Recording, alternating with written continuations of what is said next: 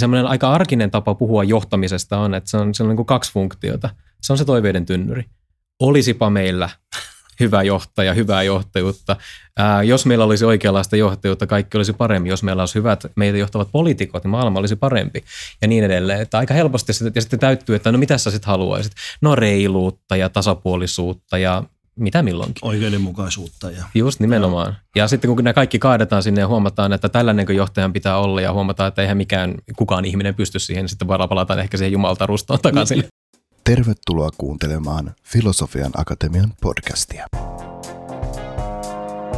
Keskustelemme työelämän murroksesta ja sen uusimmista ilmiöistä ja kutsumme sinut mukaan vallankumoukseen inhimillisemmän työelämän puolesta. Tämä on tiede, rakkaus, vallankumous.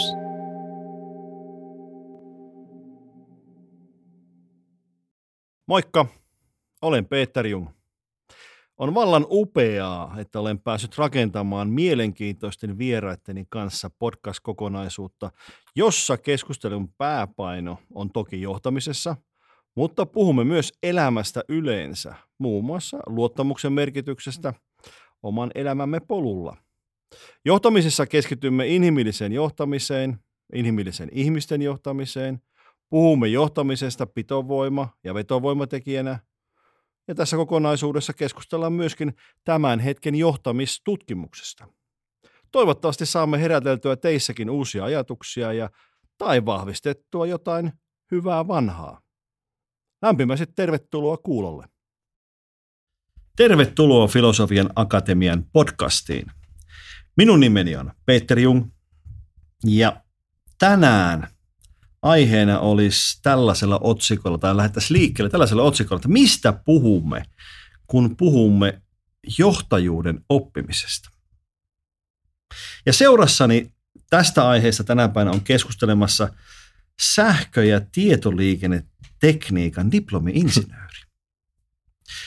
Mutta hän teki diplomityön johtamisesta, eli, eli vahva kiinnostus ollut jo siihen aikoihin tähän johtamiseen ja sen omalla tavalla mystiseen arvoitukseen, kuinka sitä tehdään, kuinka sitä on hyvä tehdä. Tällä hetkellä hän toimii Aalto-yliopistossa tohtorikoulutettavana, tutkii johtamista ja on opettanut sitä jo yli 15 vuotta Aalto-yliopistossa. Hmm. Ja siinä sivussa ja samalla opettanut myöskin vuorovaikutusta ja kommunikaatiota, jotka kumpikin lienee aika lähellä tätä johtamista siinä hän on mukana ollut jo useissa julkisissa tutkimushankkeissa, osallistunut kansainvälisiin konferensseihin tämän saman teeman ympäriltä ja ehkä hän yllättää meidät ensi syksynä ja kirjoittaa väitöskirjan valmiiksi. Rakkaat ihmiset, seurassani on tänään Tuukka Kostamo. Tervetuloa Tuukka. Kiitos. Mitkä Ma- fiilikset hei Tuukka? Mahtava olla täällä, mahtava olla täällä ja kuunnella, kuunnella että ke, kenet ja millä tavalla minut tänään, tänään puhutaan mukaan. Mahtavaa, että voin olla täällä kanssa. Mutta se olet kuitenkin sinä, josta mä puhuin tässä. Kyllä, se kuulosti tutulta. Hyvä. Ei, ei tullut lisäyksiä eikä täsmennyksiä eikä mitään muuta tähän. Jos mä käyn täsmentämään, niin me ollaan tässä pelkästään esittelyssä jo, ää, tota, käytetään puolet ajasta siihen. Hyvin paljon mahdollista. Mutta meillä on tämmöinen kevyt pieni aihe, mitä tässä olemme sinun kanssa pohtineet ja puhuneet jo useampia kertoja tässä tavatessamme aina, kuin johtaminen. Tämä on niin kuin helppo aihe ja etenkin vastaukset vielä helpompia. Eikö niin, Tuukka? kyllä, kyllä. Tämä teema aika hyvin kuvasi tuossa, että on tutkinut tätä, sanotaanko, mystistä arvoitusta nimeltä johtajuus tai johtaminen jo, jo pitkään. Ja kyllä mä oikeastaan sanoisin, että mä oon saman kysymyksen äärellä, että mistä ihmeestä tässä on kyse. Monia helppoja vastauksia on tietysti mahdollista löytää ja rakentaa, mutta musta tuntuu, että ne mun kertomana ei olisi kovin lyhyitä. Ja tänään ehkä mä odotan kovasti, että miten meidän keskustelussa käy, mutta ehkä me saadaan jollain tavalla kaivettua sitä, että mikä tästä aiheesta tekee niin mystisen ja hankalan. Mm, hienoa. No sitten lähdetään liikkeelle tämmöistä niinku alkuasetelmasta, että mikä sun oma kokemus, mikä sun oma suhde on siellä. Niinku, sinuakin on jossain johdettu jollakin mm. tavalla, niin onko sieltä tullut inspiraatiota vai, mm. vai mikä on ohjannut sua niinku tämän pariin tai mitä kokemuksia sulla mm. sieltä on? Mm.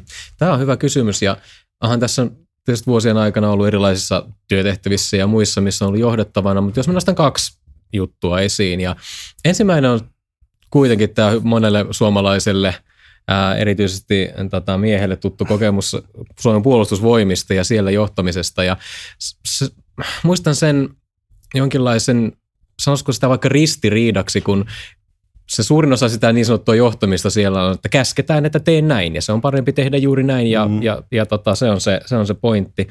Sitten kun siellä puhuttiin, että minkälaista johtamista haluttaisiin, että, me, että varusmiesjohtajat tekee, puhuttiin tästä syväjohtamisesta ja siellä oli näitä piirteitä, mm, alaisen yksilöllinen huomioiminen, mm. inspiroiva tapa motivoida ja, ja tota, ins, äh, mikä se oli se, no en muista näitä tarkemmin näitä, mutta muistan, että, että ajatellen jo silloin, että täällä puhutaan kahdesta aika eri jutusta. Täällä on tämä komentamista, että tehkää näin, mutta sitten toisaalta jotain semmoista, että miten saadaan ihmiset mukaan ja motivoitua ja innostumaan. Mä olin jo silloin, että nämä on eri, eri jutulta vaikuttaa. Ja tota, ehkä se on yksi semmoinen, mikä jollain tavalla johti tutustumaan lisää, että mistä ihmeestä tässä on kyse. Mutta ehkä vielä mielenkiintoisempi kokemus oli sitten, mä olin erä, kesätöissä eräässä logistiikkafirmassa keräilijänä. Ja tota, sieltä jäi mieleen sellainen, että no mähän näin tämän esihenkilöni kolme kertaa. Silloin kun mä tulin töihin, hän otti vastaan. Sitten hän piti siinä jossakin vaiheessa tämmöisen esittelyn firmasta ja mitä me halutaan tehdä täällä ja näin eteenpäin. Ja sitten kun mä lähdin pois, niin hän sanoi, että kiitos. Ja mä näin siis kolme kertaa hänet. Ja jäi miettimään, että tähän ei ainakaan johtanut minua. No mikä minua tai kuka minua siis johti? Hmm. No itse asiassa mä huomasin, että siellä oli tällainen, en muista oliko sappipohjainen järjestelmä. Pointtina oli se, että mä menin sinne hakemaan työtehtävän, sain lapun, kerään nämä tuotteet. Sitten mä kävin keräämässä ne tuotteet ja järjestelmä kertoo minulle, että menikö hyvin vai huonosti, paljon siihen meni aikaa. Siellä tuli välitön palaute siis järjestelmältä. Sitten järjestelmä myös arvioi, laski sieltä palkan ja itse asiassa myös automaattisesti maksoi sen palkan. Eli itse asiassa motivointi, arvostelu, työtehtävät. Eli itse asiassa aika monet niistä asioista, mitä me sanotaan, että tämä on tätä johtamista, niin tuli sieltä järjestelmästä. Ja mä en miettimään, että eli johtiko minua, minua se järjestelmä, voiko järjestelmä johtaa, voiko järjestelmässä olla johtajuutta. Eli sä sait myöskin niin kuin periaatteessa ne tavoitteet tuli myöskin sieltä kyllä, järjestelmälle. Kyllä, tavoitteet, työtehtävät, tavoitteet, arviointi, palaute, palkitseminen onko tämä nyt sitä, niin sitä robotiikan tuloa tänne, että koneet ohjaa ihmisiä sitten niin. kuitenkin loppujen lopuksi? Nimenomaan, mutta sitä mä en miettimään, että voinko mä sanoa, että mua johti järjestelmä siellä. Sitäkin mä lähdin, se oli yksi kysymys, mitä mä lähdin tutkimaan. Ja nämä oli niin kuin ne seikat sitten, että miten sinä päädyit käytännössä niin kuin tutkimaista johtamista? Oliko hmm. täältä ne herätteet vai oliko jotakin muita herätteitä vielä lisää? Ne ehkä herätteet oli täältä, mutta niin kuin tuossa sanoit, niin sähkö- ja tietoliikennetekniikan opiskelijana, mä aloitin opiskelijat silloin, kun Nokia oli vielä juttu. Ja hmm. sitten siinä matkan varrella Nokia, Nokia oli vähän pienempi juttu ja äm, tuli ajankohtaiseksi miettiä muita mahdollisia tulevaisuuden kuvia kuin pelkästään se sähkö- ja tietoliikennetekniikka. Ja huomasin opiskelujen aikana oli sivuaineena työpsykologiasta ja johtamisesta tällainen johtamiskurssi. Mm. Ja tota, siellä tuli ehkä ensimmäinen syötä, että hei tällaistakin voisi tutkia ja tarkastella. Ja ajauduin sitten näiden aiheiden pariin siinä onneksi, koska mä huomasin, että tämä kiinnostaa vielä enemmän kuin se sähkö- ja tietoliikennetekniikka. Eli niiden jo, jo heränneiden kysymysten kanssa ja sitten sopivan opiskelupolun ää, niin kuin päässä huomasin, että hetkinen, nyt olisi aika tehdä diplomityö ja olisikohan se mahdollista tehdä näistä aiheista. Ja sitten sai sen mahdollisuuden ja siitä se alkoi sitten tämä noin 15 vuoden matka. Hyvä. Mielenkiintoinen, mielenkiintoinen alku sulla tuossa tuossa niin sanotaan puolustusvoimista keräilijänä ja siellä niin sanotusta käskykulttuurista, jossa kuitenkin lämpimästi puhutaan siitä, että yksilöllinen huominen tärkeää koneohjaukseen ja sitten siitä tutkijaksi, niin tämä on kyllä mielenkiintoinen alku sulla ollut tuossa. No sitten jos hypätään, niin kuin, ei voi sanoa suoraan syvään päätyyn, mutta ruvetaan niin kuin miettimään, että kun johtaminen on tämmöinen – Tämä on aika iso sana möhkäle. Mm. Ja, ja sitten niin kuin sen ympärillä on paljon erilaisia termejä, ja, ja, ja me nyt mennään välttämättä, välillä aina aika sekaisin niiden termienkin kanssa. puhutaan paljon, niin kuin, englannissa on niin kuin yksinkertaisempaa jopa.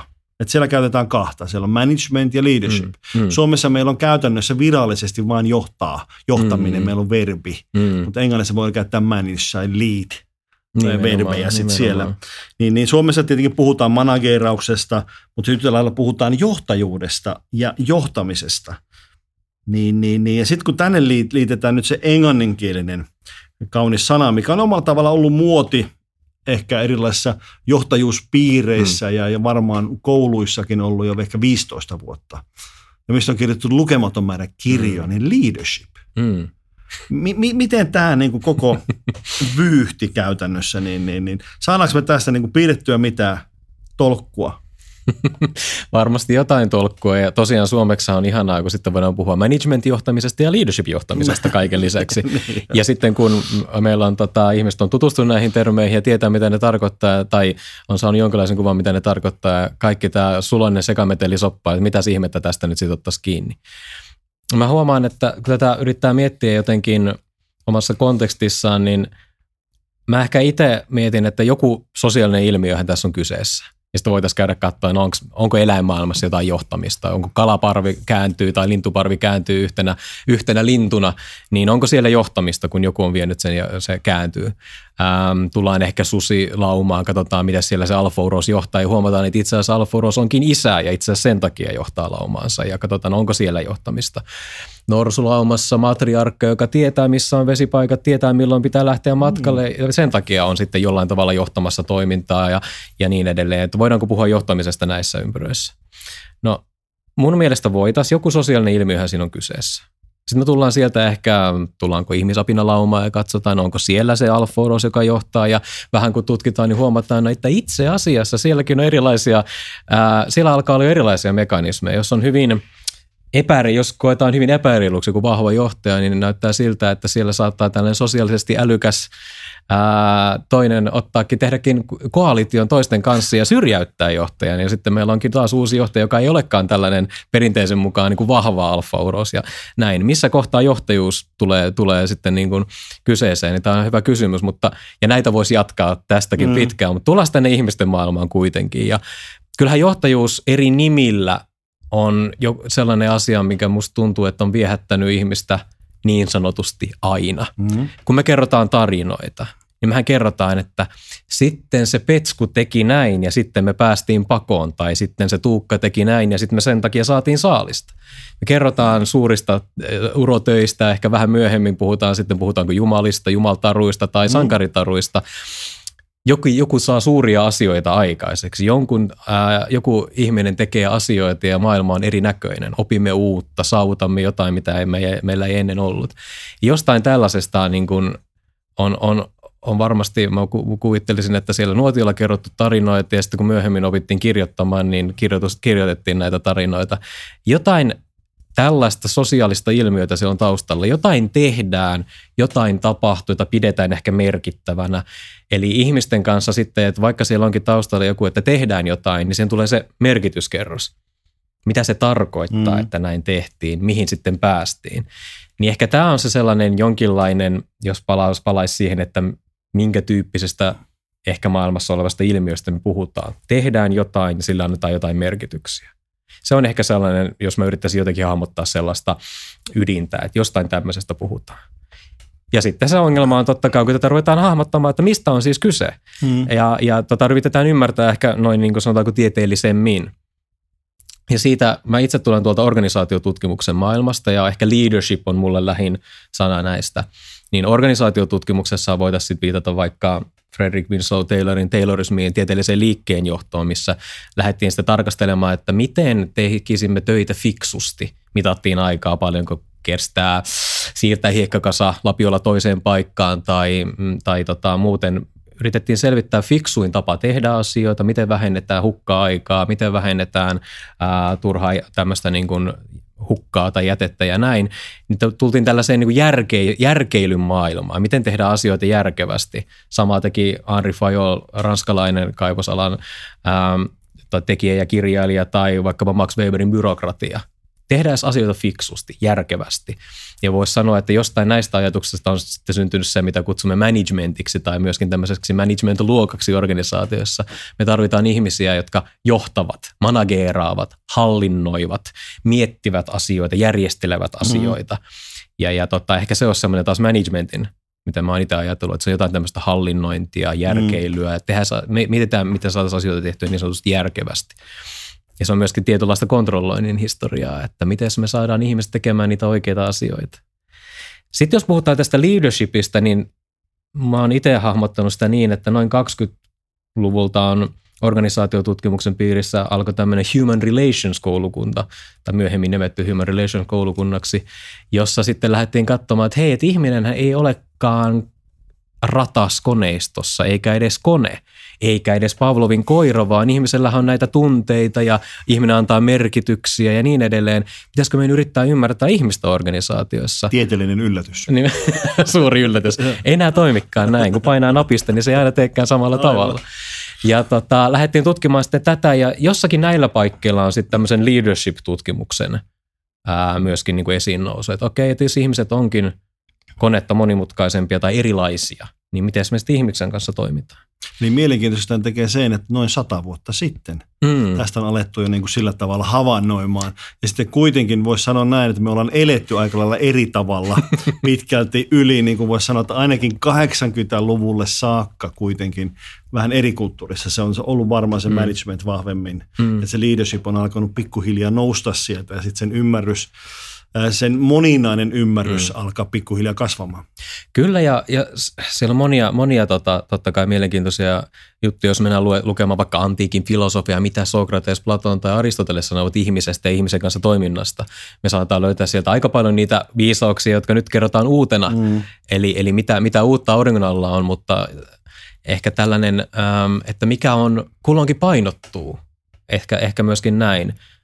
Mm, Warwickin yliopiston emeritusprofessori Keith Green on aika hyvin puhunut siitä, että tällaiset, jos, mistä me puhutaan johtajuudessa, ei synny tyhjössä.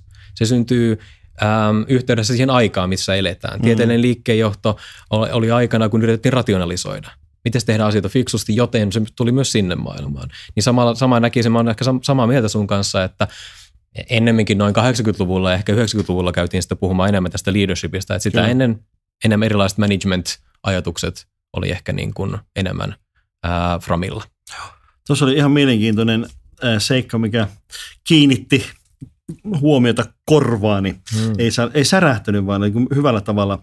Ää, niin kuin sä puhuit niin kuin tuosta, niin kuin mentiin ajassa taaksepäin sitä johtajuudesta, niin sä mainitsit kaksi juttua, niin kuin jumaluus ja hmm. käytännössä sankarimyytti tai sankarihahmot. Ja silloin hmm. mä aloin itse, itse pohtimaan sitä, että ää, niin kuin varmaan sekä niin kuin hyvässä, mutta etenkin pahassa, niin tämmöinen niin kuin, johtajuusvääristymä on ehkä muodostuu sitä myöskin, että kuvitellaan, että johtajat ovat sankareita tai jotkut johtajat mm. kuvittelevat olevansa lähes jumalia. Mm. No, me nähdään, niin kuin, eikä, ei mennä politiikkaan, mutta politiikassa tämä on hirveän, voi, sanoa, voi olla jopa yleistäkin tietyllä tavalla. Niin, niin onko sinulla tuosta niin mitään? Niin kuin, Joo, paljonkin, jos yrittää pitää jotenkin lyhyenä, mm. niin toisaalta tosiaan tämä, että, että tota, johtajat näkee itse sankareina, toisin voi käydä niin, että sankarit nähdään johtajina. Eli miten, miten päin se menee, että, että jos joku onnistuu tekemään jotain merkittävää, niin tarkoittaako se, että hän on hyvä johtaja? Niin hänhän ja, voi olla niin kuin ennen mm. sitä ennen kuin hän on sankari, hän ei voi olla johtaja, mutta hänestä mm. tulee sankari, josta, jonka jälkeen hänet niin kuin nostetaan jalustalle ehkä. Esimerkiksi. Ja sitten voidaan katsoa, voidaan sitten kysyä esimerkiksi organisaatiossa, jos joku onnistuu tekemään vaikkapa uuden hilavitkuttimen, mikä myydään kaikille, niin tekeekö se hänestä hyvän johtajan Aivan. ja sinne voidaan mennä. Mutta mä taas on kiinni tosta, tästä niin sankarimyytistä, niin kyllähän me tykätään hyvästä tarinasta. Mm. Ja kyllähän me tykätään hyvistä, hyvistä menestyjistä. Sitten tämä, tämä urheilija treenasi kovaa ja ryysyistä rikkauksiin ja sitten hän, on, hän mm. löysi itsensä huipulta. Ja on ne kivoja tarinoita, ne vetoaa meihin. Mä uskoisin, että nämä on semmoiset tietyt arkkityypit näistä tarinoista, mitä on kerrottu siellä, siellä nuotion ympärillä, niin onhan ne vetoavia mm. ja niin on oma, oma, oma pointtinsa, mutta kyllä se on yksi isoimmista johtajuuteen liitetyistä mun mielestä myyteistä – se ei ole pelkästään myytti, mutta se on myös myytti, että johtajat ovat elämää suurempia.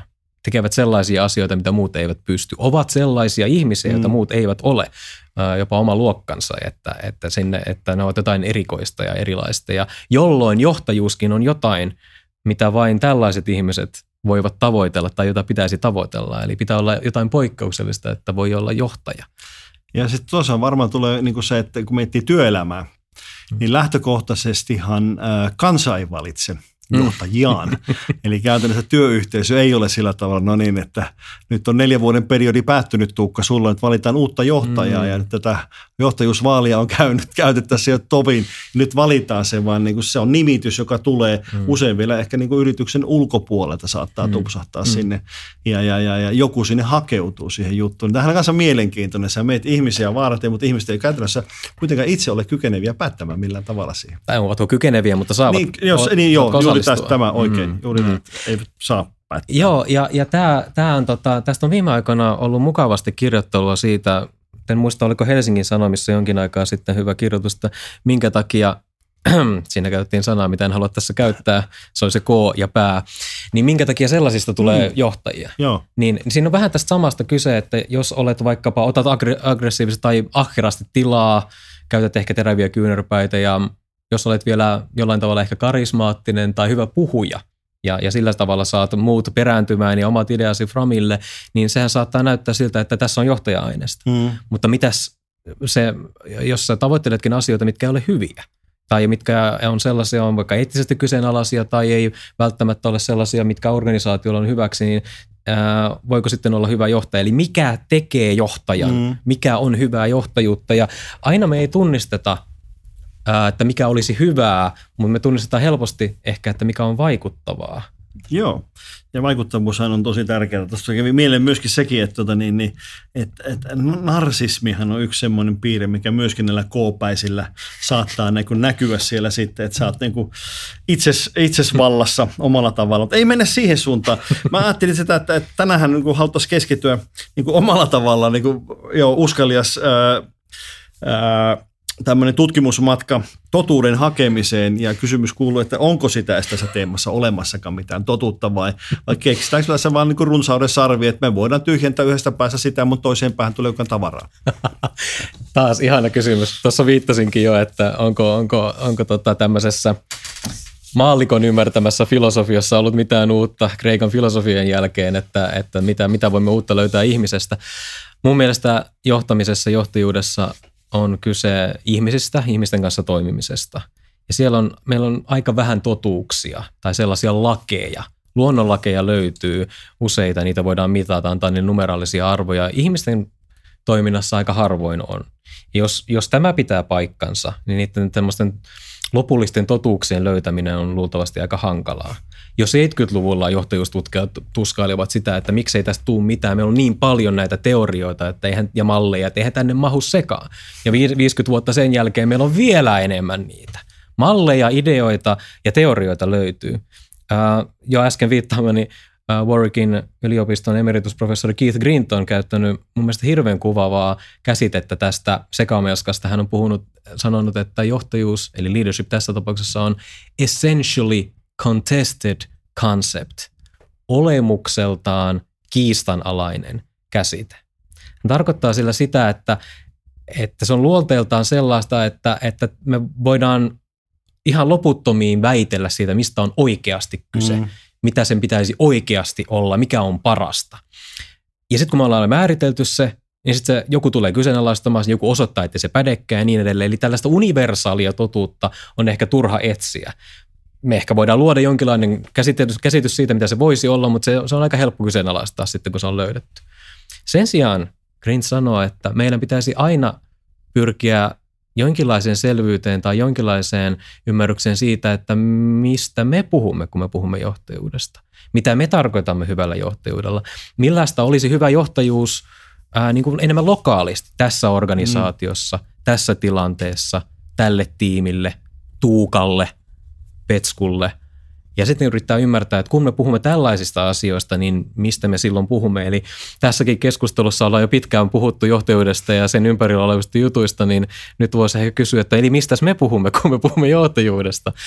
Ja mä ehkä itse pitäytyisin tämän podcastin hengessä semmoisessa vähän yleisemmässä määritelmässä, että kyllä mun mielestä tosiaan johtajuudessa on kyse jonkinlaisesta vaikuttamisesta, mm. jonkinlaisesta tekemisestä, enemmän ihmisiin vaikuttamisesta, että tehdään asioita eri tavalla, tämmöisestä sosiaalisesta ilmiöstä, että miten me tehtäisiin asioita eri tavalla. Kun johtajuutta on tapahtunut, niin maailma on jollakin tavalla erinäköinen. Ja sitten organisaatioissa on kyse, niillä on, niillä on tyypillisesti jotain tavoitteita. Ää, yritetään saada jotain aikaiseksi ehkä palvellaan asiakasta tuotteiden tai mm. palveluiden kautta, niin johtajuus tämmöisessä tarkoittaisi jotain siitä, että miten tehdään – maailmasta erinäköinen niin, että se, me palvellaan niitä tavoitteita, joita me halutaan tässä tavoitella. Jotakin, jotakin tällaista mä niin kuin rakentasin tällaisella yleisellä tasolla, että voisi puhua, kun puhutaan johtajuudesta. Niin kai se niin kuin, äh, läpivalaisevaa tutkimusta aiheesta ei, mm. ei ole olemassa, joka kertoisi juuri tämän totuuden. totuuden. Tutkimuksia on tehty. Yhtä lailla loputon suolieneen tässä tapauksessa myöskin leadership-kirjallisuus. että tota, niin, niin, niin, niitä elämänohjeita löytyy. Mä koen ehkä, että jos niin kuin, ei tarkoita dumata tai tuomita niitä kirjojakaan pois, vaan jokainen löytää sieltä ne omaksi havaitsemat mm. hyvät jutut. Ei se tarkoita, että ne on huonoja, mutta että niistä kirjoista ei voi niin kuin yksilitteisesti löytää niin kuin yhtä tai kahta totuutta. Sieltä löytyy läjäpäittäin mm. hyviä asioita, mitkä sopii just tähän, mistä sä puhut, että mitä me puhumme, kun, kuinka me puhumme, mitä me tarvitsemme. Kyllä. Mä oon täysin samaa mieltä ja oikeastaan mun on tutkijana ehkä helposti tekisi mieli sanoa, että no, tämä juttu ei ole mun mielestä hyvä, tämä on parempi.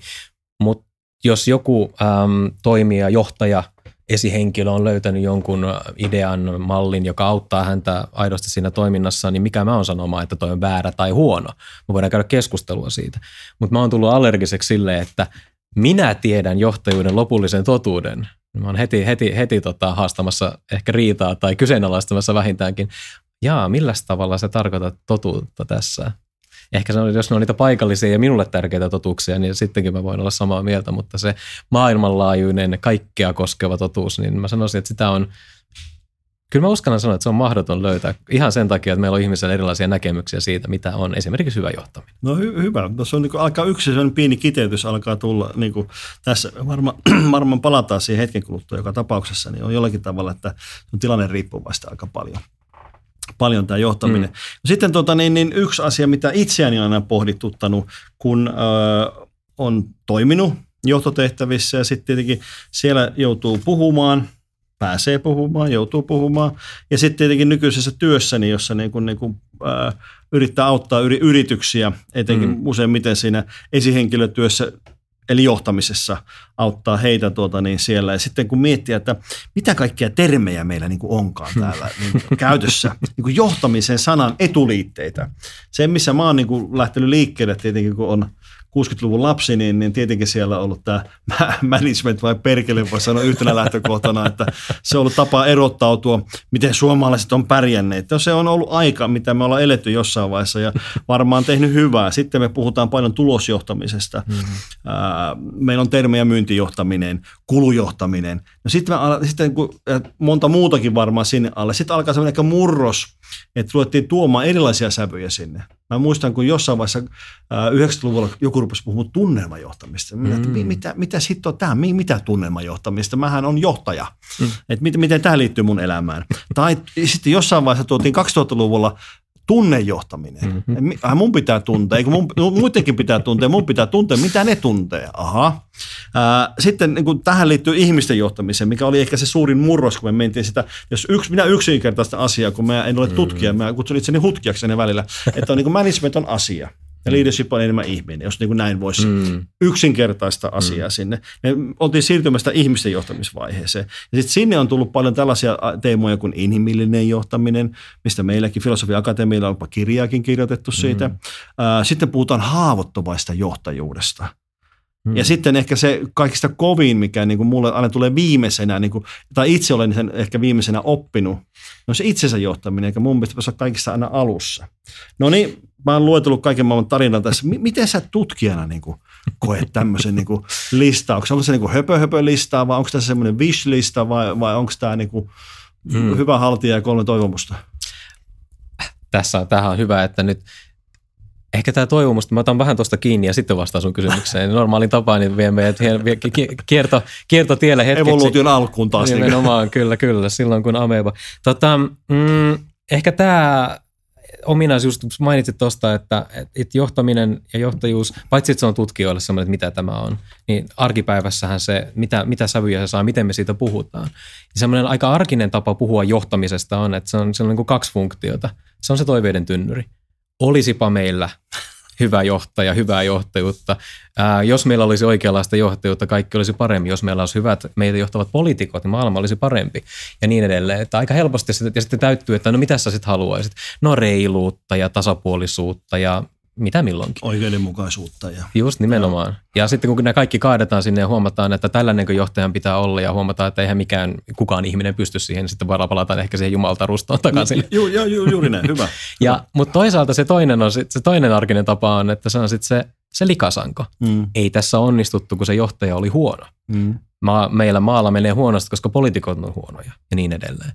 Eli just se semmoinen arkinen tapa puhua on, on vähän tämmöinen, että, että se on niin kuin joku sana, mihin voidaan kaataa sekä toiveet että unelmat, että ne kaikki pettymykset ja, ja tällaiset. Ni, niin tota, se on yksi, yksi, yksi tapa, mutta tuossa kun mainitsit näistä eri, eri sanoista, niin ää, mä itse näen ne itse asiassa aika suorastaan tervetulleena ihan hyvänä, että meillä on näitä eri juttuja. Niin kuin mä sanoin tuossa aikaisemmin, että mun mielestä semmoinen yleispätevä, kaikkeen sopiva malli tai teoria tai joku hopealuoti, joka ratkaisee kaiken, niin sellaista ei minun nähdäkseni ole. Mm. Sen sijaan, jos me aloitetaan, että hei, miten me ajateltaisiin meidän myyntiä? ja puhutaan vaikka myyntijohtamista, miten sitä pitäisi johtaa, niin se ohjaa jo sitä keskustelua, että mistä puhutaan, mitä tavoitellaan, minkälais, minkälaista myyntiä me halutaan tehdä. Että se alkaa heti saada enemmän lihaa luiden ympäri, että mistä me puhutaan. Ja, ja sitten tota, tykkään, tykkään siitä, että se antaa sitten sille keskustelulle, kun yritetään ymmärtää, että miten me tätä parannetaan tai näin, niin se on heti jollakin tavalla kiinnittynyt johonkin. Kyllä ne on musta ihan hyviä ne, ne listaukset. Ehkä se ongelma on tosiaan se, että se lista on ihan loputon. Kyllä. Ja se aiheuttaa niin kuin, niin kuin, mä luulen, että se, etenkin jos puhutaan niin kuin ehkä tuoreemmista ää, esihenkilöistä, jotka on niin kuin johtajuuden niin kuin ensi vuosissa menossa ja sitten joku konsultti Retalle tulee kertomaan heille näistä listauksista, että, joo, että hyvä johtajuus vaatii näitä ja näitä ja näitä ja näitä, näitä kykyjä, niin sähän saman tien teet jo toisenlaisia päätöksiä kuin että osallistunko tähän kurssille tai valmennukseen, vaan, vaan lähdenkö, lähdenkö karkuun siinä, siinä vaiheessa. Toisaalta mm. mä näen myöskin, että se antaa myöskin mahdollisuuden, koska se, niin kuin se viuhka – on niin kuin paljon laajempi. Mm. Että sä niin kuin löydät sen oman persoonallisen touchin sit sieltä. Mm. Sä et voi niin kuin olla ekspertiisi yhdellä kapealla sektorilla, mutta sun on huomioitava aika paljon asioita ja sitten pystyä kuitenkin löytämään se oma mm. vahvuudesi mm. Mm. Esimerkiksi ja, ja, ja myös toisinpäin, että sitten kun katsoo sitä listaa ja niitä kirjoja, mm. joita on satoja tuhansia ja tulee sitä tahtia, että niitä ei kaikkea pysty lukemaankaan, niin se ehkä toivottavasti kuvitelma siitä, että kaiken voi tietää ja kaiken voi ottaa haltuun, kaikki otsikot, kaikki, kaiken mahdollisen voi ottaa haltuun ja tulla kaikessa niissä parhaaksi, niin sanoisin, että se on myös sellainen vähän ää, turha jahdata sellaista, mitä ei ole, mutta enemmänkin se, että missä haluaisin juuri nyt kehittyä, mitä minun pitäisi nyt parantaa tai mitä minä olen juuri nyt tekemässä. Taas se sama idea, mitä, mitä äsken sanoin, että jollakin tavalla lokalisoida ja kiinnittää, että mistä mä oon nyt puhumassa.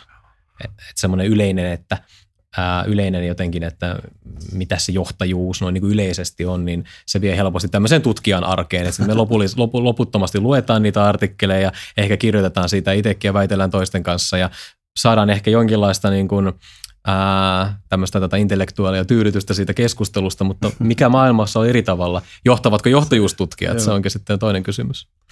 Se, mitä sä oot monta kertaa, niin kuin mä ajattelin hieman kiteyttää tätä niin kuin sillä, että sä oot ottanut jo niin kuin sitä evoluution alkuvaiheesta jo, siellä käytiin apinoista ja norsuista lähtien susilaumoista ja sitten niin kuin päädyttiin tähän ihmiseen ja ihmisen tarpeeseen, niin, niin, niin, niin varmaan tällä hetkellä jos tärkein on tämä ihmisten johtaminen. Ja sitten sen ympärille, että kun, kun ihminen on tietynlainen ö, olento, mm jossa on niitä tunteita ja mm. jossa on niin kuin, äh, sitä inhimillisyyttä ja, ja, ja niin poispäin. Ja sitten on olemassa yritys, jolla on tietyt tavoitteet. Mm. Niin kai jollakin tavalla näin, näin se niin kuin yhdistyy sit siinä mm. vaiheessa, että ihmistä johdettaessa tarvitaan tiettyjä ominaisuuksia, onko se tunnelman johtamista sitten tai tunnelman panostamista, mm. voi olla sitä, että sä oot inhimillinen ihmisten kanssa ja yhtä lailla taas sitten kun yrit, yritysmaailmaa kun miettii, niin siellä on se nyt ehkä kaana sen management-puolelle, että siellä sitten on kuitenkin ne realiteetit, että yrityksen mm. tehtävä on kuitenkin tehdä tulosta. Mm. Harvemmin tehdään niin kuin pelkkä hyvän tekeväisyyttä, se ei oikein ole kannattavaa sit se,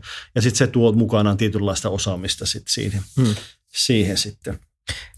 Joo, joo ja hyvin, hyvin kuvasit tätä, tätä niin kuin kenttää, ehkä moni, monimuotoisuutta. Ja nyt kun sanoit on, tässä käytit äsken sanaa tämä ihmisten johtaminen, ja että sitä pitää tehdä. Ja sitten sille, aivan, eli mitä? Itsekin sanoit tuossa, onko se nyt sitä ja, tota, inhimillistä johtamista, mm. ihmisten johtamista, ää, onko se sitä tunteiden johtamista ja, ja mitä se siis on se ihmisten johtaminen, niin kun sinnekin menee syvemmälle, niin huomataan, että itse asiassa on aika paljon. Vieläkin muistan, kun yksi kollegani aikanaan, aikanaan vitsaili tästä, kun oli tullut uusi kirja Toivon johtaminen. Hän kysyi, että no pitääkö jokaisen ihmisen nimellekin olla oma johtajansa, että sitä toivoa johdetaan, kuka se johtaa Tuukkaa. Että tota, mitä se ihmisten johtaminen taas on. Mutta nimenomaan tämä, tämä ympäristö on jotakin, että ihminen sellaisena kuin mitä ihmisyys on, Kyllä siinä semmoisessa ympäristössä tai suorastaan ristipaineessa, mitä organisaatio ja tavoitteet on, niin siellä me, siellä me mun mielestä tosiaan liikutaan.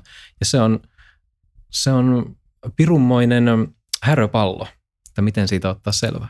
Me otetaan näitä häröpallosta sitten kiinni. Me ollaan tässä koko ajan niin kuin periaatteessa pyöritty ja pidetty aina välistä häröpalloa. Hmm. Sitten jos miettii sitä, että tota, niin, niin, niin, jos joku – tätä kuunnellessaan vaikka tuota, niin miettisi, että no miten, miten minä sitten tässä voisin lähteä itseäni kehittämään. Mm. Mitä mun pitäisi niin kuin oppia? Mistä mä aloitan tämän? Mm. Ja, ja nyt täällä, tässäkin mä haastan sitä, että ihminen aloittaa, niin tämä ei mun mielestä ole kiinni taas niin kuin työvuosista sinänsä, että kuinka paljon sitä kokemusta on. Mun mielestä aina voi aloittaa niin kuin aina uudestaan ja aina voi mm. aloittaa paremmin mm. sen jutun, että, että jos joku nyt kuuntelee ja on – omasta miestään täydellinen tässä vaiheessa, niin varmaan voisit jo pistää linjan kiinni, koska tota, niin, niin, me, minä ainakin tässä ja uskon, että Tuukkakin kokee sen, että me ollaan tämmöisessä ikuisessa kehityskäyrässä. Ää, että me, me, miten me opi, opitaan niin kuin ehkä paremmaksi. Mm. Mun mielestä pitäisi olla niin kuin, ehkä semmoisen kuin yksi johtajuuden peruslähtökohta niin kuin sille ihmiselle on se, että, että mä haluaisin kehittää itseäni, mm. Mm. jotta minä voin kehittää ja auttaa muita kasvamaan. Ja, ja, ja, ja mm me käytiin tässä sun kanssa, me on käyty moniakin hyviä keskusteluja, mutta yksi, yksi taan on käyty keskustelu siitä, että et tota niin, niin ajatus, että johtaminen on erilaisia suhteita. Hmm. Ja, ja etenkin se, mikä mua kosketti henkilökohtaisesti, on se, että jossa alussa on aina se suhde itseensä. Hmm. Niin, niin, niin, niin, jos mä nyt avaan sitä, koska tämä keskustelu johti sitten semmoiseen yhteen tota niin, niin, äh, niin sanottu slideen, mm. mitä, mitä olla, ollaan käytetty tota niin, niin ihan meidän valmennuksissakin siinä, jossa periaatteessa kuvataan niin kuin suhde viiteen eri asiaan. Mm. Ja mä kerron nämä viisi, sitten me voidaan lähteä sun kanssa vähän niin kuin keskustelemaan, että mitäs herra tutkija sanoo tästä ajatuksesta, joka itse kyllä sysäisi minut tähän ajatteluun. niin siellä alussa tietenkin on suhde itseensä, mikä mun mielestä on se niin kuin lähtökohta siihen, että olet tasapainossa. Ja mä tässä henkilökohtaisesti haluan painottaa siinä, että muista olla keskeneräinen. Hmm. Et minusta on niin kaikista paras johtavuuden piiri on se, että sä yri, y- ymmärrät sen, että sä et ole valmis. Hmm. Niin se, on niin se lähtökohta. Sitten sä, on niin kuin, sä oot kehittyvä ja oppiva ää, johtaja. Sitten se on suhde muihin ihmisiin, koska johtajuutta, no sulla oli tämä hieno, hieno suhde siellä keräilijänä, että sä teet sen, mm. sulla ei ollut suhde muuta kuin siihen sappikoneeseen niin sanotusti siellä, mutta et yleisesti se on suhde muihin ihmisiin, mm. sä johdat ihmisiä ja, ja, ja, ja niiden asioita. No sitten on se ympäristö, missä eletään, että et joku suhde pitää olla se, että onko se niin kuin, äh, ihan vaan niin kuin se miljö, missä ollaan, sen liiketoiminta, mm. voi olla se ympäristö, missä ollaan, se voi olla se valtiomaa, missä ollaan, tai, tai moni muukin, se mm. voi olla yhteistyökumppanit mitkä kuuluu se ympäristöön. No sitten on se musta suhde siihen tapahtumaan, eli mitä ympärillä oikeasti tapahtuu. Mm. Että sä tietoisesti tiedät, mitä tapahtuu, jotta tietenkin sä voit reagoida. Ja mun se on niin hyvä, hyvä on suhde olla, eli joku voisi kutsua ne tuntosarvet herkkinä mm. niin kuin siinä. Mm. Ja sitten yhtä lailla tuntosarvet pitää olla herkkinä siinä, että pitäisi uskaltaa aina mm. välillä katsoa vähän eteenpäin. Koska se, että, että mehän ollaan kuitenkin aina menossa eteenpäin, mm. niin että mikä se katse tulevaan, että millä tavalla me etenemme sinne suuntaan. Sitä mm. voisi hienosti kutsua niihin visioiksi tai strategioiksi. Mm. Mä voin kutsua sitä vain yhteiseksi kirkkaudeksi, näkymäksi, mitä kohti olemme taivaltamassa. Mm. Niin mitäs, mitäs me tämä perataan auki nyt?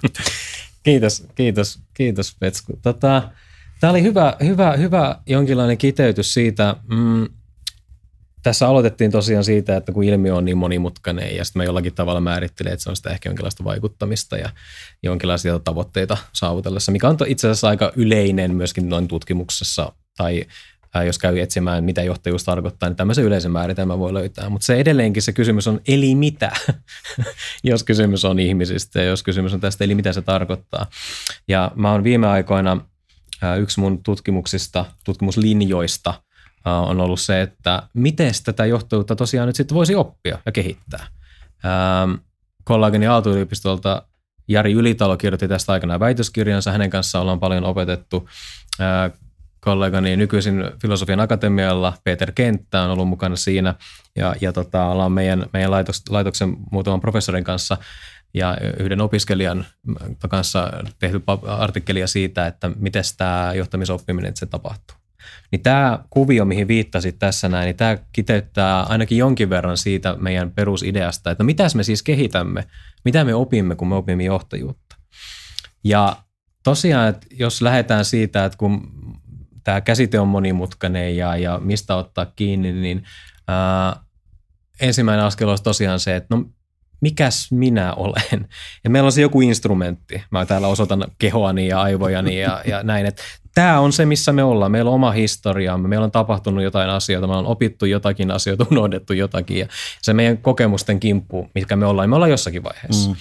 Ja joillakin on sitten johtamiskokemuksia hiekkalaatikolta ja joillakin sitten syrjään, syrjään vetämisen kokemuksia ja niin mm. edelleen. Mutta tämän ymmärtäminen, että mitäs tässä on, millaisia kokemuksia mulla on, ää, miten mä ajattelen ihmisten kanssa toimista, mitä mä ajattelen toisista ihmisistä – Um, onko toiset ihmiset sinällään arvokkaita, ovatko instrumentaalisia välineitä jonkin saavuttamiseksi, mm. näkyykö mun ihmiskuva mun omassa ajattelussa ja toiminnassa ja niin edelleen. Eli tämmöinen itsereflektiivinen suhtautuminen, että mitäs kaikkea minä olen, millainen minä olen ihmisenä, tämmöinen niin vähän syvempi taso, mitä mun arvot on, mitä mä haluan tavoitella elämässä. Mm. Ja sitten ehkä semmoinen myös se toinen taso on vähän niin sanottu pinnallisempi taso. No miten mulla on tapana toimia? Mm. Olenko minä deadline-orientoitunut, teen kaiken viime tingassa vai toisinpäin, että kaikki on aina hallussa ja ää, miten mä suhtaudun ää, haastaviin tilanteisiin, olenko nopeasti tulistuva ja niin edelleen. Ja sitten sen, sen tarkkailu, että no mitä mä tämän kanssa teen. Jos, jos puhut vaikka jostain tunteiden johtamisesta tai niiden mukaan ottamisesta, niin esimerkiksi tunteiden kanssa niin en ikinä lähtisi siitä, että tunteita niin sanotusti johdettaisiin tai yrittäisiin olla tuntematta niitä tunteita. Mm. Mutta jos mä vaikka ajattelen, että jos mä oon herkästi tulistuva, niin tarviiko se tarkoittaa sitä, että mä aina ärähdän toisille ihmisille? Mm. Voisiko tarkoittaa sitä, että mun pitäisi hengittää pari kertaa hitaasti ja laskea kymmeneen ja sitten miettiä, mitä mm. tehdään. Täl, tällaisia, että se on se syvällisen oman itsen ja itselle tärkeiden ja ma- asioiden ja maailmankuvan tuntemista ja sitten myös sitä, että millainen olen, miten toimin, miten teen töitä, miten olen toisten ihmisten kanssa. Tämä on aika hyvä lähtökohta, että yritetään ymmärtää tätä. Ja se on se balanssi käytännössä. Mm. Että et, et just tämä, niin kuin jo tuossa aikaisemmin heitin, että et, et, äh, suhde itsensä ei ole sitä, että nyt olen valmis, olen täydellinen, mm. täydellinen vaan suhde ei, itsensä on se, että sä havahdut siihen, että tota, niin, hitto soiko, mä oon tässä hyvä, tässä mulla on tämä juttu, mm. mä toimin näin täällä. Ja sitten mikä musta ehkä myöskin tärkeä siinä, että sä annat myöskin muille luvan se mun mielestä vaatii jo sitä taas sillä tavalla niin kuin vahvaa ää, suhdetta itsensä, että annat muiden luvan, että Tuukka, sulla on lupa mm. niin kuin fiksata mua aina silloin, että, hei, että toi juttu, kun sä teet, niin se joko ylevöittää tätä seurakuntaa mm. tai sitten se niin kuin, lätistää tätä fiilistä, mikä täällä on. Hei, ootko mm. huomannut tämän mm. jutun? Että et se myöskin liittyy tähän luottamukselliseen toimintaan sit sitten. Kyllä, kyllä. Ja oikeastaan kun kuvasit tätä, ää, tää, tota, mallia, sanotaanko vaikka, missä oli tämä suhde itseen, muihin ihmisiin, ympäristöön, tapahtuvaan ja tulevaan, niin tämä on siinä mielessä vähän hankala, että tämä ei ole sellainen tosiaan staattinen malli. Mm, ei ole, ei, nämä kaikki suhteessa toisiinsa. Just, että mikä minä olen, niin siihen on vaikuttanut aika merkitsevällä tavalla, keitä minä olen tuntenut. Kyllä. Millaiset vanhempani olivat, millaisia, ihmi- millaisia kavereita mulla oli, millaisia työkavereita, opiskelukavereita oli, millaisia kokemuksia on tullut heidän kanssaan ää, ja miten se, miten se kaikki ei pelkästään ole heijastunut muuhun, vaan mitä mä kannan mukanani. Eli, eli, eli se on niin kuin lähtökohtaisesti, me, me ei mun mielestä olla, kukaan ei ole saari, no man's an island. Me ollaan aina, aina suhteessa toisiin ja, ja kannetaan niitä niin kuin muistoja menneistä suhteista ja, ja jatkuvista suhteista mukana. Eli siinä päästään hyvin nopeasti tähän toiseen, että, että suhde itseen, mutta se on aina myöskin sitten siitä, että no mites mä oon toisten Joo. ihmisten kanssa.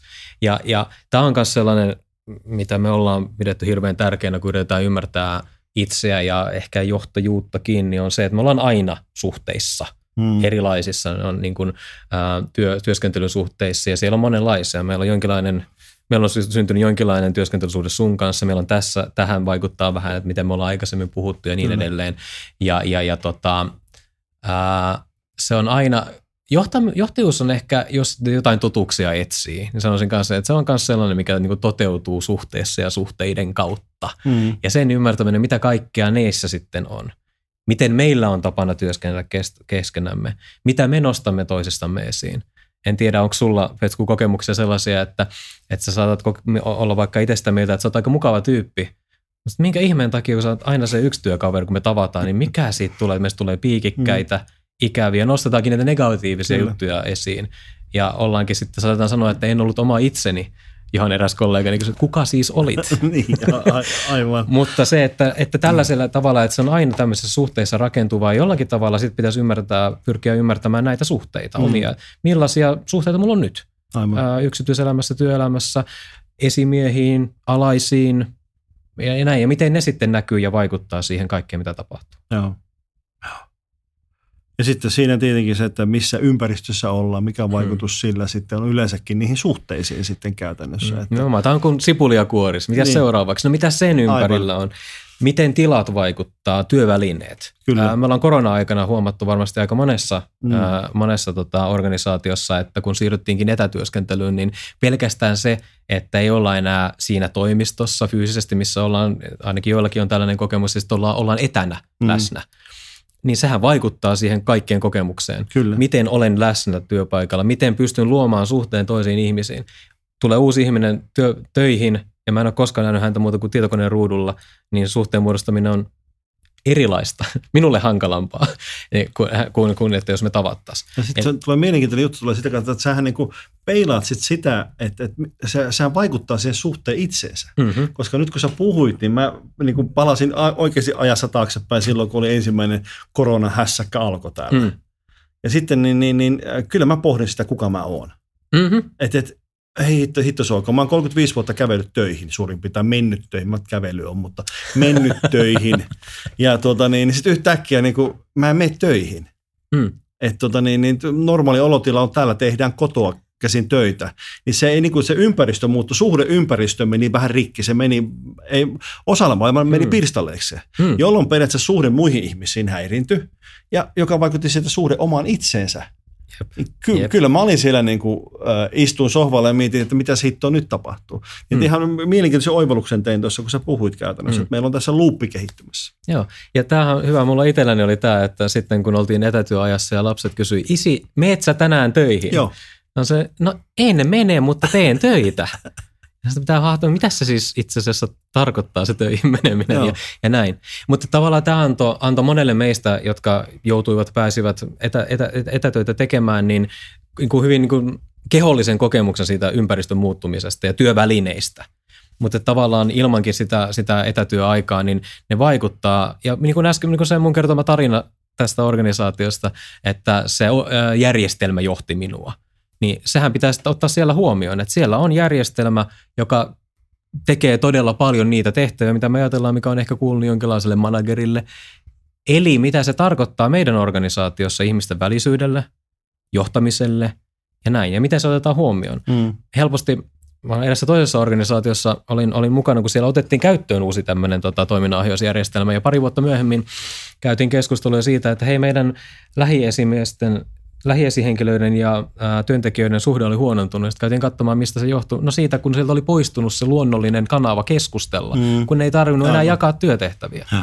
No sitten piti ruveta ottamaan kiinni, että no mitäs foorumeita rakennetaan, missä voitaisiin tavata järkevästi. Ei siis mitään päälle liimattua, että mm. pidetään sitä kivaa vaan, että miten järjestetään työelämä uudella tavalla, että kohdataan esihenkilö muutenkin kuin silloin, kun asiat menee rikki Kyllä. jolloin esihenkilö heti, heti tota, ää, niin kuin liittyy ongelmiin. Heti kun näkee esihenkilön, että jossain on ongelma. Siellä käytiin tekemään erilaisia, erilaisia muutoksia, että ää, tuli esimerkiksi säännölliset kierrokset, esihenkilöt kävi kentällä katsomassa Mm. mm. siellä niin kuin työntekijöiden kanssa, miten menee, ja se niin kuin saatiin muuttumaan sitä kautta. Mutta tämä tällainen ympäristö, työvälineet ja se, miten se vaikuttaa siihen, miten suhtaudun itseen, Mm. miten suhtaudun toiseen. Me ollaan taas silleen niin kuin, Niin, ja sitten se on suhde tapahtumaan. mm, Et Joo. siinä on tapahtuu, tapahtuu jotakin. Meille tapahtui korona-aikana jotakin. mm, kyllä. Joiden suhde tapahtumaan niin kuin oli muutoksessa. Se oli, niin kuin, niin kuin sanottu, osalla taas meni pirstaleiksi se, mm-hmm. se suhde tapahtumaan. Osittain se häiritsi myöskin suhdetta tulevaan. Yhtä Mm. lailla vaikka Ukrainan kriisi tällä hetkellä on vaikuttanut monen yrityksen Mm. suhteeseen tulevaan. Jos Kyllä. miettii ne yrityskontekstissa, saatikaan vielä niin kuin yksittäisen ihmisen johtajan näkökulmassa sinne sitten, tai se johtamisen näkökulmassa se suhde tulevaan, Mm. tulevaan on sitten. Näähän ei ole niin kuin ehdottomia nämä, mitä tässä nyt ollaan Mm. mm. lueteltu, nämä viisi kohtaa, mutta että omalla tavallaan niin mehän voidaan puhua, että kun näillä peilaa, niin tämä on tietynlainen itsereflektio äh, kehä. Joo, joo, ja se just, että jos sä, me puhuttiin tästä itse asiassa aikaisemmin, Mm. sä puhuit, että on kehä, ja mun mielestä on tämmöinen vähän niin kuin, mikä tämä nyt olisi, Niin tämmöinen niin kuin, sp- spiraali, joka Spiraali, aina vähän kyllä. palaa takaisin, että mitä olen, mikä on suhde itseen, mikä on suhde toisiin Kyllä. ihmisiin, mikä on suhde itseen, mikä on suhde laajempaan ympäristöön ja, ja niin Joo. edelleen. No ihan lyhy- lyhyesti tästä just tapahtuvasta, että niin kuin moni esihenkilö varmasti tietää, ja itse asiassa monissa muussakin työssä, että kun on normaalistikin kiire sen kanssa, mitä nyt tehdään, niin miten ottaa siitä kiinni, miten huomata tärkeitä asioita just korona-aikana, miten huomata nenän asennosta, että petskulla ei ole kaikki hyvin. Se on Mm. helpompaa, kun me nähdään toimistolla, Kyllä. miten se tehdään etänä. Ja tämä tuleva on tosiaan, että sitten miten järjestää aikaa sille, että valmistaudutaan siihen tulevaan. Me tiedetään, jos meillä on, pitäisi tehdä Joo. muutoksia tai pidämmekö yllä kehittymiskyvykkyyttä tai resilienssiä, niin miten siihen järjestetään aikaa. Kyllä. Niin tämä on tietysti ei, ei mikään definitiivinen valmis malli, Ei. mutta mä mietin tosiaan, että jos pitäisi miettiä siitä, että no Tuukka, mitä se johtajuuden kehittäminen nyt sitten olisi, niin kyllä se mun mielestä olisi semmoista jatkuvaa ymmärryksen ylläpitoa omasta itsestä, suhteesta muihin ihmisiin, siitä ympäristössä, missä ollaan, jollakin tavalla siihen, mitä tapahtuu jollakin tavalla siihen, mitä tulevaisuudessa tapahtuu. Ja se on sitä paikallista, paikallista ymmärryksen rakentamista mm, tällä instrumentilla, mikä meillä jokaisella on käytössä, niillä ajatuksilla ja, ja siinä niillä historialla, mistä me itse tullaan. Ja se työhän ei tosiaan lopu. Joo, hienoa. Kiitos tuosta ajatuksesta, mitä jaoit. Tuota, niin, niin me ollaan puhuttu paljon tässä niin kuin yleensäkin ihmisten johtamisesta ja niin kuin viitattu tähän hetkeen tietyllä tavalla aina, että mitä tällä hetkellä tarvita, tarvitaan. Ja, ja, ja, ja en tiedä, mikä on oikea termi, niin kuin, että moderni johtaminen, tämän hetken johtaminen, tuleva johtaminen, uuden Voisi lanseerata joku uusi Joo, sana. Mä, mä, mä en ole löytänyt sitä vielä, mutta uuden aallon johtaminen on mitä, mitä tässä kollegani Reima Laanosen kanssa olemme myöskin Mm. käyttäneet tota, niin monta kertaa, että uuden aallon johtaminen, niin äh, mitäs tässä uudessa aallossa, nyt kun jos aallonharjalla haluaisit nyt tällä hetkellä olla, niin mm. mitä siellä pitäisi ehkä huomioida? Tähänkin, jos yrittäisi jotenkin, jotenkin tiiviisti sanoa, että jos, jos uskomme tulevaisuuden tutkijoita ja muita, jotka kommentoivat tätä työelämän ja yhteiskunnan murrosta, mitä on Mm. menossa tällä hetkellä, niin siellä korostuu tällaiset asiat kuin globalisaation jatkuminen ja tämmöisen kompleksisuuden lisääntyminen, mistä saatiin hyvä esimerkki siinä, että kun yksi laiva menee Suetsin kanavassa poikittain, niin yhtäkkiä aika moni asia on sekaisin. Ja, ja tota, tämmöiset yllättävät asiat vaikuttaakin ties mihin. Mm. Niin sitten puhutaan, että no tällaisessa maailmassa tarvitaan lisää resilienssiä, joustavuutta, miten pystyä vaikuttaa, miten pystyä varautumaan ja reagoimaan tällaisiin yllättäviin muutoksiin. Sitten puhutaan vaikkapa siitä, että robotisaatio, automatisaatio ja algoritmit ovat lisääntymässä, eli ihmisiltä vähenee sellainen suorittava työ, helppo tällainen, että koneet tekee meidän puolesta, joko tietokoneet tai robotit ja muut. Ja, ja, ja näin, jos näitä, näitä kehityskulkuja katsoo, niin mun mielestä se tarkoittaa sitä, että tai myöskin itse asiassa tämä on vielä myöskin tutkijoilta tuleva, tulevaisuuden tutkijoilta tuleva huomio, että koska robot, robotit ja koneet tekee tällaista asiaa, niin mitä ihmiselle jää? Mm. Meille jää kuulemma ää, tällainen monimutkainen ongelmanratkaisu, luovuus, mihin koneet ei, missä koneet eivät ainakaan vielä ole Vielä, yhtä joo. hyviä. Et miten me tehdään, tehdään sitä niin kuin enemmän ja, ja, ja, ja tällä tavalla tuotetaan sitä lisäarvoa. Ja toisaalta me ollaan toistaiseksi parempia toisten ihmisten kanssa kuin koneet. Kyllä. Eli jos tämä kehityskulku pitää paikkansa, niin meidän ihmisten lisäarvo organisaatiossa tulee siis jatkossa luovuudesta, monimutkaisesta ongelmanratkaisusta ja ihmisten kanssa toimimisesta.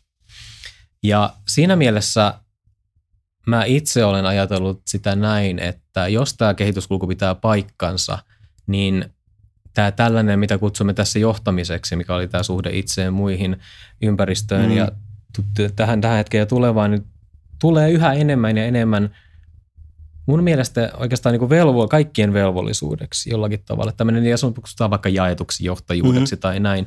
Jos me halutaan, että ihmiset pystyy tuomaan oman potentiaalinsa paremmin käyttöön, käyttämään luovuuttaan ja käyttämään sitä tota, kykyään olla ihmisten kanssa suhteessa, niin kyllä se mun mielestä tarkoittaa sitä, että erilaiset jaetun johtajuuden muodot tulee lisääntymään. No, itseohjautuvuus, yhteisöohjautuvuus pitää paljon tämmöisiä samoja ajatuksia sisällään. Miten me organisoidaan työ jatkossa sillä tavalla, että me saadaan ihmiset paremmin mukaan olemaan, niin kuin, ei pelkästään sitoutumaan. Mielestäni sitoutuminen on aina vähän semmoista, että olen nyt sitoutunut tähän, mutta annetaan ainakin mahdollisuus siihen, että sä voit pääset käyttämään, pääset käyttämään tota omia kykyjäsi ja osaamista enemmän ja paremmin. Jolloin, kun tässä ollaan puhuttu tästä, että mitä se johtajuus on ja mitä sen kehittäminen on, niin itse asiassa tulisiko se vähän niin kuin meidän kaikkien pöydälle enemmän, että mitenkäs minä johdan. Voiko sitten niin kuin vetää tämmöisen niin kuin tosi tylyn johtopäätöksen, että tulevassa tarvitaan vähemmän johtajia? Vai enemmän, nimenomaan. Tämä on hyvä. Niin, tai siis, että joo, tittelillä olevia, no joo, hyvä, hyvä, hyvä tarkennus, että äh, korjaan. Me tarvitaan vähemmän tittelillä olevia johtajia, mutta enemmän johtajuutta ihmisten joukossa. Hmm. Esimerkiksi. Tässä on ehkä semmoinen, semmoinen pieni, pieni ähm, onko tämä nyt varoitus tai tämmöinen, mitä mä haluaisin pitää mukana, että toisaalta kun sitten katsotaan tätä mm. johtajuutta jonkinlaisena ilmiönä, niin kyllä se kuitenkin on niin, että siellä tapahtuu tyypillisesti joku johtaa, vaikka se vaihtuisikin se johtaja, johtajapositio tai mm. se, että kuka vie. Aivan. Että jos minulla on pallo, niin johdanko minä pallopeliä, ja kun sinulla on pallo, niin johdatko sinä. Että se voi tapahtua tällaisia vaihtoja ja ehkä just tällainen, tällaisessa merkityksessä tällaisten ää, nimettyjen johtajien merkitys ehkä sinällään voi pienentyä, että muutkin tekee enemmän. Mm. Mutta toisaalta siihen johtajuuteen liittyy myös, kun puhuttiin sitä myyttisestä tietystä mm. ulottuvuudesta, niin sitten jos se lukee johtaja, mm. kyllä se vähän silleen on, että sitten kun se johtaja sanoo jotain, sillä on vähän enemmän painoarvoa. Joo. Sitä kuunnellaan vähän herkemmin ja, ja näin, niin en usko, että tällaiset niin kuin asemalliset johtajat tulee poistumaan, äh, mutta näkisin kovin mielelläni, että meidän suhtautuminen heihin semmoisen lopullisen tiedon lähteenä vähenisi Joo. ja, ja että meillä olisi enemmän organisaatioita, jossa sanotaanko nyt vaikka demokraattisemmat muodot tulisi, tulisi tota enemmän käyttöön, koska mun mielestä menee tosi paljon hyvää, hyviä ideoita, hyvää näkemystä hukkaan, jos, jos tota, ei, me ei oteta ei, ihmisiä paremmin mukaan, Joo. päästä heitä niin kuin vaikuttamaan siihen, mitä tapahtuu, joka de facto tarkoittaa sitä, että johtajuutta jaetaan, ja sen pitäisi olla todellista. Jos se on sellaista, että jaetaan vastuita, mutta ei valtaa, se on mun mielestä Mm. Se on huijaamista, ei Joo. se ole mitään johtajuuden jakamista. Se on, se on tota, se, se sysätään enemmän tehtäviä muille ja toivotaan, että he vie meitä eteenpäin, mutta mm tämä on ehkä tämmöinen kaksi, kaksiteräinen, että mä toivoisin, että maailmassa olisi enemmän tämmöistä demokraattista tyylisempää johtajuutta. Sitten me voidaan katsoa vaikka Amazonin kehitystä ja katsoa, että siellä mennään GPS-ranteessa ja katsotaan, että menetkö oikeasta hyllyvälistä, eli kontrolli onkin lisääntynyt. Mm. En tiedä, kumpi tulee lisääntymään, ah, joo, mutta mieli. halusin nähdä sen joo. ensimmäisen maailman, enkä tätä toista. Joo, ja hyvä, kun loit tu- toivoa ihmisille. Että minä rupesin yksinkertaistamaan asioita juuri tämän takia, että mä saan yhdettyä sulta sen vastauksen, joka toi kuitenkin toivoa toivoa sit siinä, että tota niin, niin, niin, no, ää, me ollaan aika lopussa tässä vaiheessa, niin, niin mä ajattelin tehdä helpon kysymyksen tähän aika finaalivaiheessa, että tota niin, niin määrittäpäs Tuukka, kuinka tullaan hyväksi johtajaksi? että nyt, nyt, nyt täällä kuulijat kynä käteen ja nyt tulee sitten se lopullinen viisaus, vaiko? Tämä on hyvä. Tämä on hirveän vaikea kysymys. Yritän vastata puoli lyhyesti. Vasta puoli lyhyesti. Ja toisaalta, niin jos ei ole niin yksiselitteistä vastausta, niin sitten ei ole meillä vastausta tähän. En mä ehkä yksiselitteistä mm. mun mielestä ole. Mutta mm. tuosta vähän niin kuin maalailtiin, millaista maailmaa on tulossa. Eräs, eräs tota, opiskelija aikana kutsui tätä, että me ollaan kaikki väistämättä mukana jotain ilmiöitä, jota on kutsua johtajuudeksi. Me ollaan aina jossain ryhmissä, organisaatiossa, tilanteessa, missä tapahtuu sosiaalista mm. ilmiötä, jolla olemme antaneet nimen johtajuus. Me ollaan mukana sitä kuitenkin. Halutaanko me olla aktiivisesti siinä mukana vai ollaanko me passiivisia? Vetäydytäänkö me vai ollaanko siinä mukana? Niin mä, mä sanoisin, että se hyväksi johtajaksi on se sitten asemallinen johtaja tai semmoinen, joka haluaa vaikuttaa ympäristönsä, niin nämä, mistä puhuttiin aikaisemmin. Mm. Tunnenko itseni, tunnenko millainen olen muisten, muiden ihmisten kanssa ja sitten ne muut ihmiset – olenko luonut, millainen mun suhde ympäristöön on, ymmärränkö itseäni siinä ympäristössä ja ehkä tähän jonkinlainen tapahtuma ja tulevaisuuden su- suhtautuminen. Ja sitten sen tekeminen, mitä minä siis voin tehdä. mihin minä voin vaikuttaa, mihin minä haluan vaikuttaa, mihin vaikuttamalla saisin asioita aikaiseksi. Tämä on niin sellainen, että jossakin täällä se vastaus lienee. Mutta ehkä perimmältään musta tuntuu, että tämä alue on täynnä kliseitä ja tällaisia, niin se on ehkä enemmän sitä, että minkälaiset kliseet itse valitsee itselleen tärkeiksi. Mm-hmm. Kyllä mun mielestä, mä oon katsonut sellaisia ää, johtajuuden menestystarinoita ja sitten sitä niin kuin pimeää puolta, niin semmoinen pitkällä aikavälillä tällainen kokonaisvaltaisesti menestyvä johtajuus tai semmoinen, mikä luo maailmasta paremman, kyllä se on mun mielestä semmoista itsenä, itsensä kehittämistä, ihmisenä kasvamista. Miten tulisin paremmaksi ihmiseksi, jotta vaikuttaisin maailmaan niin, että maailma menisi parempaan suuntaan? Toi kuulosti tosi hienolta. Ja tuohon periaatteessa, tuohon lauseeseen voitaisiin lähestulkoon päättää. Mä haluan kuulla kuitenkin vielä sulta tähän niin lopuksi ehkä hieman irlaisena. Mä en tiedä vielä, mitä sä menet yleensäkään tässäkään tapauksessa vastata. Mutta toi määri oli niin hieno tuossa, mitä sanoit. Kasva paremmaksi ihmisenä ja sitä myötä susta voisi tulla parempi johtaja. Mm. Mutta hei, joku motto tai viisaus, minkä sä haluaisit jakaa – meille mm. kaikille tässä nyt. Mikä, mikä on kannattanut sua tai mistä sä tykkäät tai joku tällainen? Joo. Kiitos Peter, että varoitit mun etukäteen, että sä tulet kysymään tällaista. Mä sain vähän aikaa miettiä, että mitä mä tähän vastaisin. Olen paljon miettinyt, tänään puhuttiin johtamisen oppimisesta, johtamisen tai johtajuuden kehittämisestä, kehittymisestä ja ää, mä oon tässä paljon opettanut, opettanut yliopisto-opiskelijoita tässä keväällä ja huomannut sen, että tämmöinen pyrkimys kehittymiseen ja kasvamiseen on itse asiassa aika hyvä. Ja se maailma, mitä äsken tuossa maalailtiin tai maalailin, että ehkä jotain tällaista on tulossa, niin mä uskon vilpittömästi, että tämmöinen jatkuva kehittyminen, kasvaminen, paremmaksi ihmiseksi tuleminen, niin paitsi että se olisi eettisesti toivottavaa ja ehkä joidenkin kreikkalaisten muinaisten viisausten mukaan, viisauden mukaan tunne itsesi, koska se on eettinen imperatiivi, tule paremmaksi ihmiseksi, niin joku semmoinen on myöskin tällainen, ei pelkkä eettinen imperatiivi, vaan myös ammattitaito hmm. ja semmoinen, mistä on hyötyä. Mutta jos sitä ei onnistu tasapainottamaan jollakin, mitä voisi kutsua vaikka itsemyötätunnoksi, armollisuudeksi itseä kohtaan. Me voidaan lukea Hesarista taas sadatta kertaa, että oletko aina hengittänyt väärin? Tai oletko väärin? Mehän tehdään kaikki asiat aina väärin ja kaikki voi tehdä aina paremmin. Niin jos tämmöistä kehityspyrkimystä e- ei muista tasapainottaa taas se tasapaino jonkinlaisella myötätunnolla itseä kohtaan, että itse asiassa mä on tällaisenakin jo hyvä – minä riitän ihmisenä hmm. ää, ja mun ei tarvi jonkun muun takia tai jonkun normin takia parantaa tai kehittyä tai tulla paremmaksi tai että minä olen jotenkin huono ihminen, jos en aina onnistu tai onnistu kehittymään. Niin mä sanoisin tämmöisenä jonkinlaisena viisautena, että tämä kehittyminen joo, mutta sitä pitää jollakin tavalla oma, omassa elämässä ja toiminnassaan tasapainottaa tämmöisellä itsemyötätunnolla, armollisuudella itseä kohtaan ja muistamalla, että minä riitän jo tällaisena. Minä riitän jo tällaisenaan. Tuukka riittää ja Peter riittää ja Peter kiittää tässä samalla. Ja tuota niin, niin, niin, äh, lupasimme puhua johtamisesta.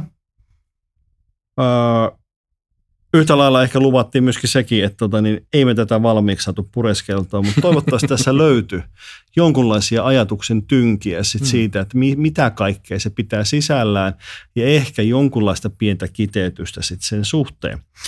Kiitämme hei kuuntelusta ja, ja toivotamme hyvää päivän jatkoa kaikille. Kiitos ja hyvää päivän jatkoa myös mun puolesta. Kiitos Tukka. Moi moi. Moi. Tämä oli Filosofian Akatemian Tiede, rakkaus, vallankumous podcast.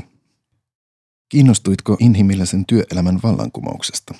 Tilaa podcast haluamallasi podcast-alustalla ja kuuntele lisää jaksoja sekä tutustu blogiimme osoitteessa filosofianakatemia.fi.